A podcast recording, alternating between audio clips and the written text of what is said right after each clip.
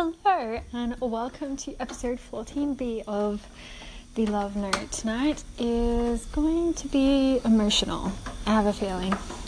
I want to tell you the story of Farkhunda, who lives in Afghanistan.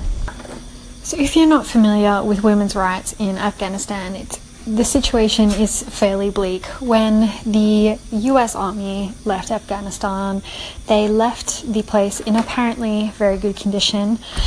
But as they've left and as time has gone on, Afghanistan has reverted back to its usual state of affairs when it comes to women's rights, which is basically no women's rights at all. And the story that I want to tell you today is about a woman who was beaten to death in the street because she was accused of burning the Quran. And if you're not familiar with Islam, the Quran is the Bible for Muslims, essentially. Farkhunda was a teacher and she was at the school and she said to a man at the front who was selling charms, who had a position of leadership within the school, why are you selling these charms at the school? And anyway, they got into a fight, and he ended up yelling out, You burned the Quran. Now, in a completely Muslim country such as Afghanistan, this is a really big deal. Much like Americans get very upset if you burn the American flag, burning the Quran is a huge crime in many people's eyes. The only problem with this was that Farkhunda actually didn't burn the Quran. She was unjustly accused, but an angry mob formed and the police tried to get Farkhunda out. They tried a couple of times by trying to get her to climb the roof, but she slipped and fell into the mob, and that's where things turned really bad.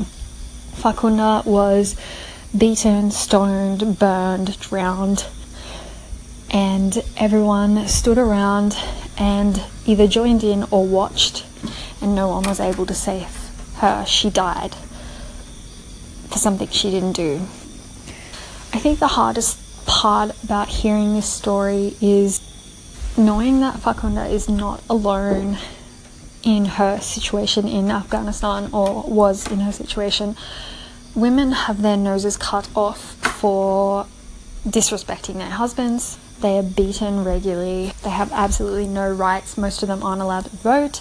Most of them aren't even allowed to leave the house. And the reason that I wanted to talk to you about this today because I think it's really important that being aware of other people's situations around the world helps you stay grounded in how lucky you are to be who you are and have the life that you have.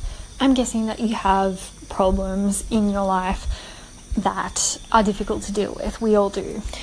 But I'm also guessing that you don't have to deal with something like Farkhunda and the women in Afghanistan do. Being happy and appreciating everything you have is all about perspective. And one of the things that I've been playing with most recently in terms of monitoring and maintaining my happiness is always always keeping a focus on what's happening in the world around me and focusing on how lucky I am, how grateful I am to not have to go through the same things. I don't have to worry about my nose being cut off. I don't have to worry about someone accusing me of burning the Quran and a mob forming and beating me to death in the street. I don't have to worry about my partner beating me up.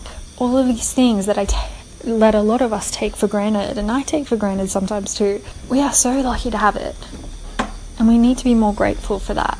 And the more we practice gratitude for the simplest little things by being aware of other people's situations, the happier we are going to be and the better we are able to give to society. Okay, that's it for tonight's episode. Next episode on Friday, we are going to talk about your reality and finding ways to be more grateful for everything that you have in your life. I hope you're having an amazing week, and I'll talk to you on Friday.